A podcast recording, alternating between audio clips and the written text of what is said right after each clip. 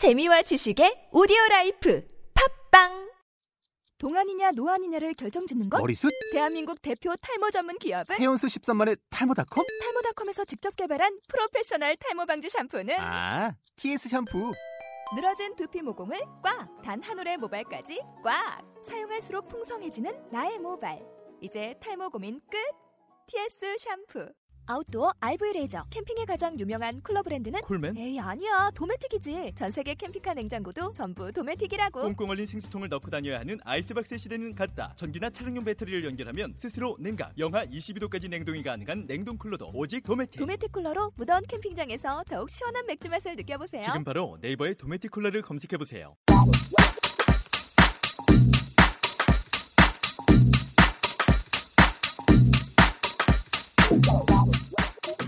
매주 좋은 만화와 함께 이런저런 이야기 나누는 문화 팟캐스트. 안녕하세요. 만화책 읽어준 남자입니다.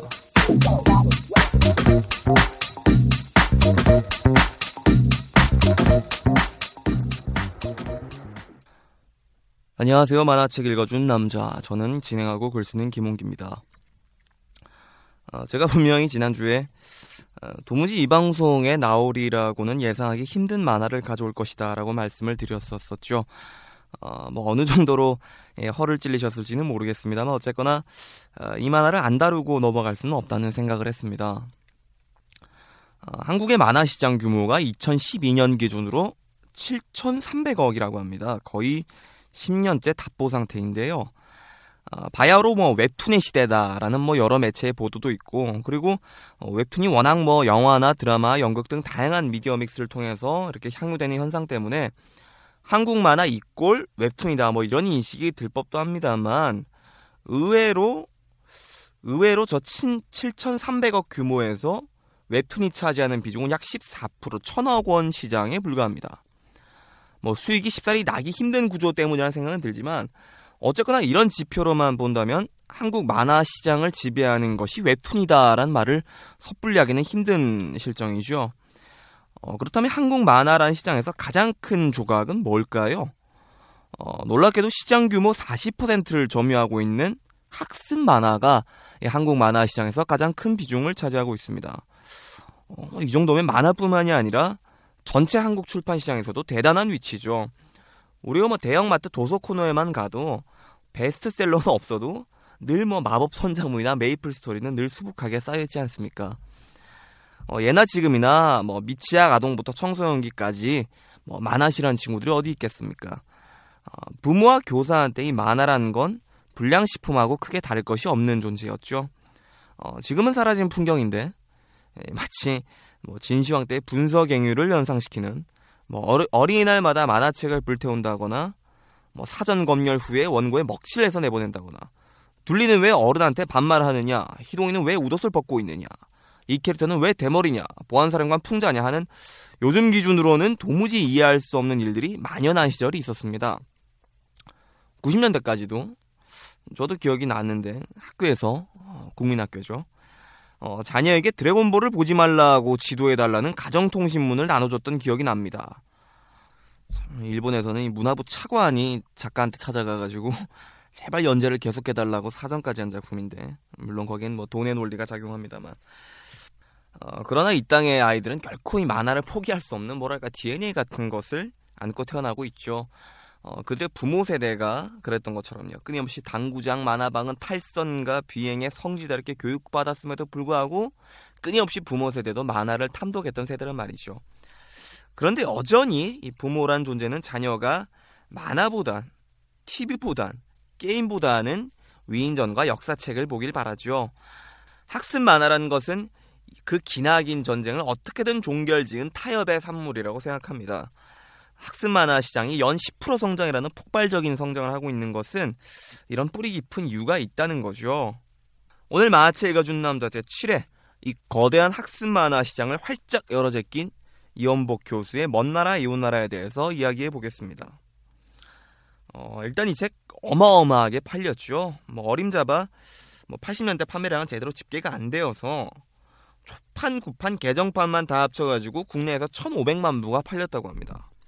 지금도 매년 55만 부씩 팔린다고 하죠. 국내에서 이 정도의 판매 부수를 자랑하는 책은 뭐 조정래의 태백산맥, 이문열 삼국지, 어 그리고 뭐 후하게 정석, 뭐 예, 농담이지만 뭐 전화번호부 뭐 이 정도입니다. 지금은 사라졌지만. 어, 그러니까 이 정도 판매 보시면은 자녀를 키우는 가정에는 어지간하면 먼 나라 이웃 나라 한두 권씩은 꼭 책장에 꽂혀 있는 게 보통이라고 봐야겠죠. 어, 참고로 학습 만화 마법 천자문과 Y 시리즈도 최근 각각 국내외 천만 부, 이천만 부를 돌파했다고 합니다. 어, 이러니까 너나 할 것 없이 출판사들이 학습 만화 시장에 뛰어드는 거겠죠. 이 먼 나라 이웃 나라만의 독특한 서술 방식, 그러니까 뭐 한 페이지당 12컷의 꽉 짜여진 프레임 안에서 작가가 직접 등장해서 역사, 문화적 해설과 함께 어떤 한 나라를 훑어가는 이 스타일은 부모와 자녀 모두를 훌륭하게 만족시켰죠. 거의 한 세대가 이 만화를 통해서 유럽사와 세계사를 공부했다고 해도 과언이 아니었을 겁니다.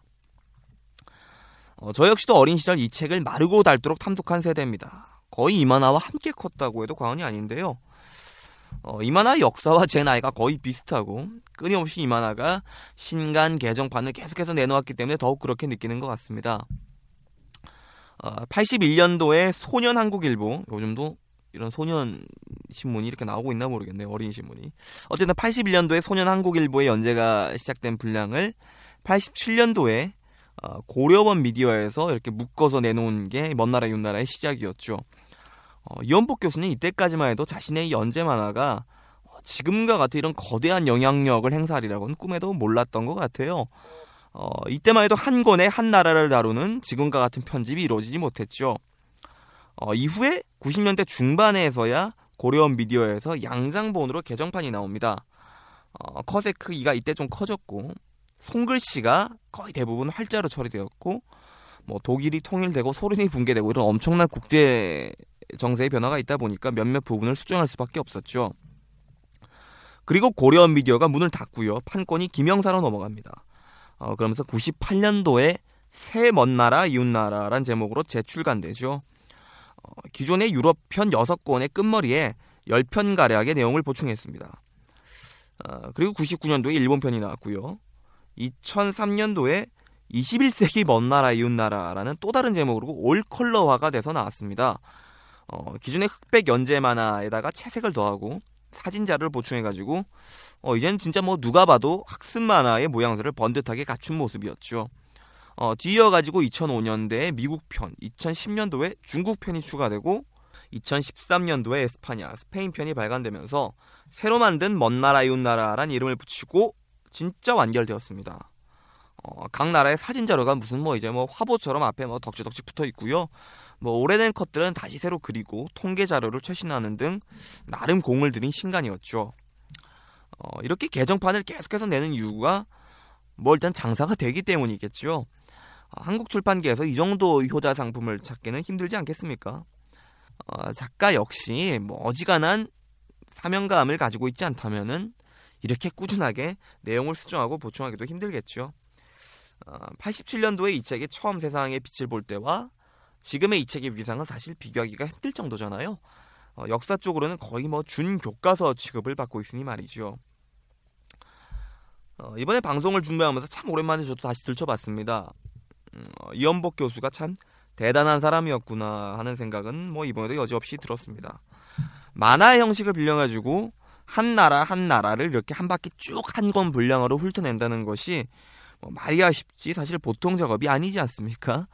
어, 그런데 그 방식이 굉장히 세련되어 있어요. 어, 지금 봐도 말이죠. 어, 이연복 교수가 한 나라를 설명하는 일관된 방식은 작고 분명한 한 가지 현상, 한 가지 사실에서 출발한다는 거예요. 뭐 이를테면 프랑스를 설명할 때는 프랑스 요리라는 어떤 문화의 작은 한 페이지부터 시작해가지고 부드럽게 넘어갑니다. 일본을 설명할 때는 일본은 섬이다란 너무나 당연한 지리적 사실로 시작해가지고 일본의 국민성 발전상을 설명하죠. 어, 네덜란드는 간척 사업 이야기부터 생, 시작해가지고 어, 이 나라 국민들은 왜 그렇게 끊임없이 물과 투쟁했는가 뭐 이런 이야기로 시작해가지고 역사 부분을 아주 부드럽게 넘어가고요. 어, 이런 구성적인 면에서는 지금도 혀를 내두르게 하는 부분들이 있죠. 어, 그리고 작가의 어, 필력, 어, 이때는 뭐 만력이라고 해야 될까요? 뭐 컷을 구성하고 배분하고 지문으로 서술하고 이런 방식이 참 독자로 하여금 읽을 맛이 나게끔 하고 있어요. 비유도 기가 막히게 한다는 생각이 드는데요. 예를 들어서 유럽연합 EU의 전신이었던 유럽 석탄 철강 공동체에게 60, 70년대에 있었던 기구인데 어, 유럽 각국들이 60년대, 70년대에는 자기 나라 각각 자기 나라 경제 발전에 모든 힘을 기울였기 때문에 설립 초기에는 유럽 석탄 철강 공동체 이 공동체 활동이 지지부진했었다는 사실을 어떻게 비유하냐면요. 어, 두루마기를 잃으면 할머님이 오늘 밤 반상에 있어요라고 얘기를 하면 다음 것에서 이제 주부들이 등장해가지고 뭐 시아버지 제사 때문에 못 가요. 동창회 모임 있어요. 야 내 집 장만하려고 부업까지 하는 판에 지금 반상에 신경 쓸 겨를이 어디 있다. 뭐 이런 식으로 어, 비유를 한다는 거죠 어, 이런 번뜩이는 위트와 센스가 작품 군데군데서 묻어납니다 어, 다만 이것이 좀 지나쳐가지고 종종 독자들의 눈살을 찌푸리게 하는 순간들이 있는데 어, 그것에 대해서는 다시 설명을 하겠습니다. 어쨌거나 첫째로 어, 이런 구성적인 측면에서 당시 나왔던 여러 인문 교양 서적과는 차별화된 모습을 보였고 또 두 번째로 그것을 풀어내는 만화적 화법이 대단히 뛰어났다. 이런 두 가지 측면에서 이만한 분명 어떤 나라의 역사, 문화적 인문서, 교양 서적, 뭐 학습 만화로는 손색이 없다고 하겠습니다. 어, 이 만화가 1,500만 권, 지금도 뭐 해마다 55만 권씩 팔리는 초유의 성공을 거두지 못했다면 어, 지금부터 제가 말씀드릴 이하의 내용은 제가 아마 언급도 안 했을 겁니다. 어, 그리고 이 만화를 각종 언론 매체와 교육기관에서 추천 권장 도서로 그렇게 밀어대지 않고 지금처럼 거의 교과서 취급을 받지 못했다면 역시 지금부터 말씀드릴 내용을 말씀드리지 않았을 겁니다.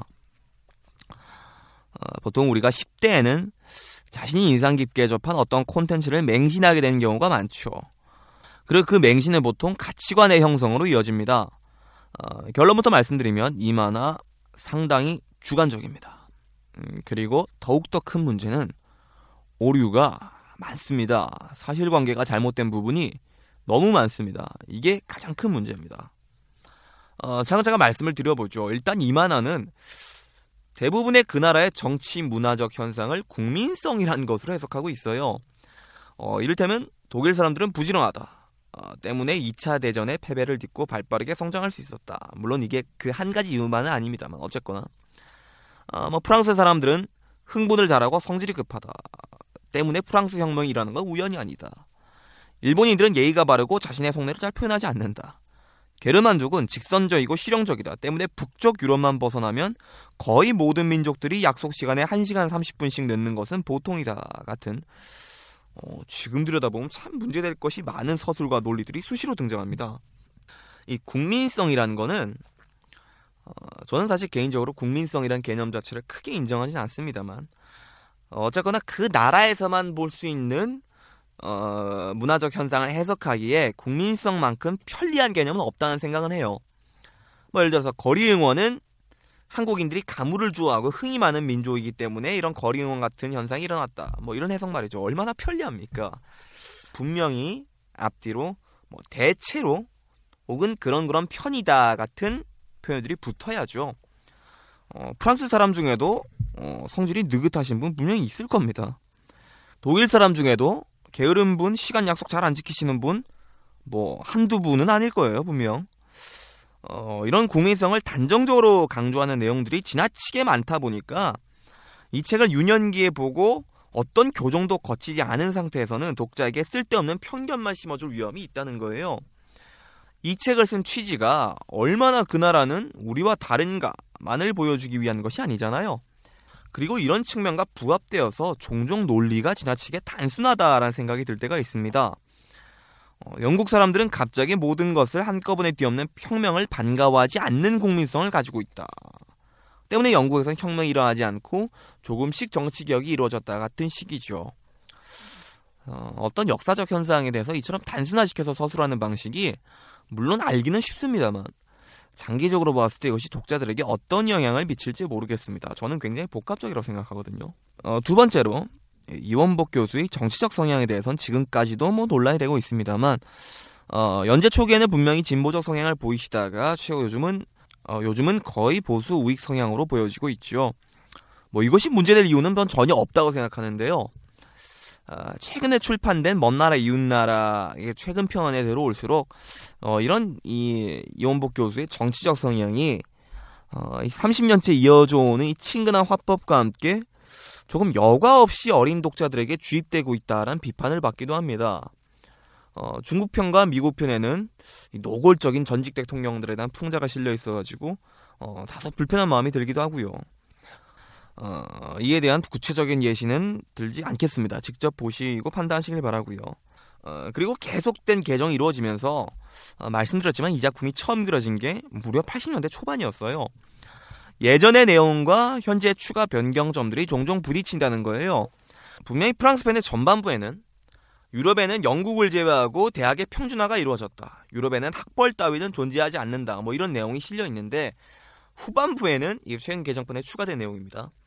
프랑스의 거물 정치 경제 인사들이 필수 코스처럼 거쳐야 될 엘리트 교육기관에 대한 부분들이 추가되면서 어, 분명히 이건 배치된 내용이라고 생각하는데 이런 부분들이 혼란을 주고 있어요.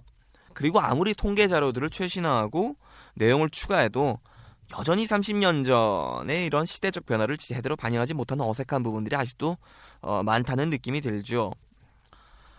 이런 문화 파트에서의 낡은 서술들보다 사실 더 크게 문제되는 것은 역사 파트에서의 오류들입니다. 어, 궁금하신 분은 이 오류들이 정리된 항목이 오픈백과사전 등이 있으니까 찾아보시길 바라고요. 어, 굉장히 많습니다. 몇 가지만 예를 들자면 어, 소위 기요틴이라고 부르는 이 프랑스의 단두대를 기요틴 교수가 발명했고 아이러니하게도 본인도 이 기요틴 박사도 그 단두대에서 죽음을 맞았다 같은 서술이 프랑스 편에 실려 있는데 발명가도 다른 사람이었고요. 기요틴 교수도 그 단두대에서 죽지 않았습니다. 2차 세계대전에 이 스칼린그라드 전투에서 양쪽이 천만 명에 가까운 전사자를 냈다. 사실은 200만 명도 안 넘었습니다. 영국군이 백년 전쟁 초기에 승리를 거둔 것은 바로 갑옷을 뚫을 수 있는 석궁 덕분이다. 프랑스군이 석궁을 쓰고 영국군은 장궁을 썼다고 하죠. 어, 이런 사실관계가 잘못된 부분들이 정말 헤아릴 수 없을 만큼 많고요. 어, 저는 교양서적으로서 역사책이 가져야 될 가장 큰 미덕이 정사와 야사를 정확하게 구분해서 독자들에게 팩트가 무엇인지 분명하게 전달한 태도라고 생각합니다. 특히 어린 독자들을 대상으로 할수록 더욱 그래야 한다고 생각하는데 어, 이탈리아 편에서는 야사도 아니고 셰익스피어의 희곡에 등장하는 장면을 마치 역사의 순간인 양 어떤 해설도 없이 그냥 실어버렸죠. 어, 바로 카이사르의 암살 장면인데 뭐 브루투스 너마저라는 카이사르의 유언이라든가 뭐 그 이후에 등장한 안토니우스의 연설 장면 같은 거 완전한 허구입니다. 저도 이건 정말 최근에 들어서야 알게 된 사실이라서 참 뭐랄까 배신감이 들었고요. 아, 이와 비교해서 아, 최근에 완결된 박시백 화백의 만화 조선왕조실록을 보면요. 야 이건 차라리 몰랐으면 좋았겠다라는 생각이 들 정도로 그동안 우리가 잘못 알고 있었던 조선왕조의 여러 사실들에 대해서 가혹하리만큼 실록의 기록에 기초해가지고 해명하고 밝혀내고 있습니다. 저는 교양서는 의뢰 그래야 한다고 생각을 해요. 어, 대중들은 이야기를 만드는 걸 좋아하죠. 스토리텔링을 굉장히 좋아합니다. 뭐, 예를 들어서 뭐 자신의 아들을 왕위에 올리기 위해서 일부러 실성한 사람 흉내를 내고 거지 행세를 하고 다니는 아버지의 이야기. 드라마로서는 얼마나 훌륭합니까? 하지만 독자들에게 팩트를 전달해야 될 교양서로서는 사실관계를 분명히 해야죠. 실제로 흥선대원군의 형편과 처세는 그 정도까지는 아니었다라면서 이 박시배 화백이 조선왕조실록이 조목조목 기록들을 언급하면서 설명하고 있어요. 흥은 깰지라도 알 건 알아야죠. 어, 이런 측면에서 먼 나라 이웃 나라는 많은 실수를 저지르고 있습니다. 이와 비슷한 예로 어떤 대학 도서관에 가도 대출 순위 상위권에 항상 있는 시오노 나나미의 로마인 이야기 같은 책이 있죠. 홈쇼핑에도 자주 올라온 책인데 전염병처럼 무슨 국내 CEO 100인이 권하는 책, 지성인 30명이 권하는 책, 교양 필독서 등으로 선정되면서 이 책이 마치 로마사의 모든 것, 처음과 끝인 것 마냥 추앙받고 있습니다. 그런데 역사학자들에게 이 책은 너무나 많은 편견과 오류를 품고 있는 소설에 가까운 책으로 비판받고 있죠. 하지만 이런 역사학자들의 목소리는 제대로 들리지 않았고 이런 소설의 내용들은 입소문을 타고 무분별하게 어린 독자들에게 수용되고 있습니다. 저 역시 그 무분별한 어린 독자의 한 명이었고요. 참 어릴 때부터 그래서 어릴 때부터 끊임없이 자기 생각을 정리하고 이런 비판적인 태도를 가지고 이런 독서 습관을 길러주는 게 참 필요하겠다라는 생각이 들고요. 어, 그 이전에 작가부터 책임감을 가지고 팩트에 집착할 필요가 있겠죠. 아, 말씀드렸지만 그래야 할 정도로 먼 나라의 윤나라는 너무 많이 팔렸고 지금도 부모들이 자녀에게 너무 많이 선물하는 책이기 때문이죠. 만화책 읽어준 남자 다음 주에는 그럴 필요 없는 즐거운 만화와 함께 찾아뵙겠습니다. 저는 글 쓰고 진행하는 김홍기입니다. 감사합니다.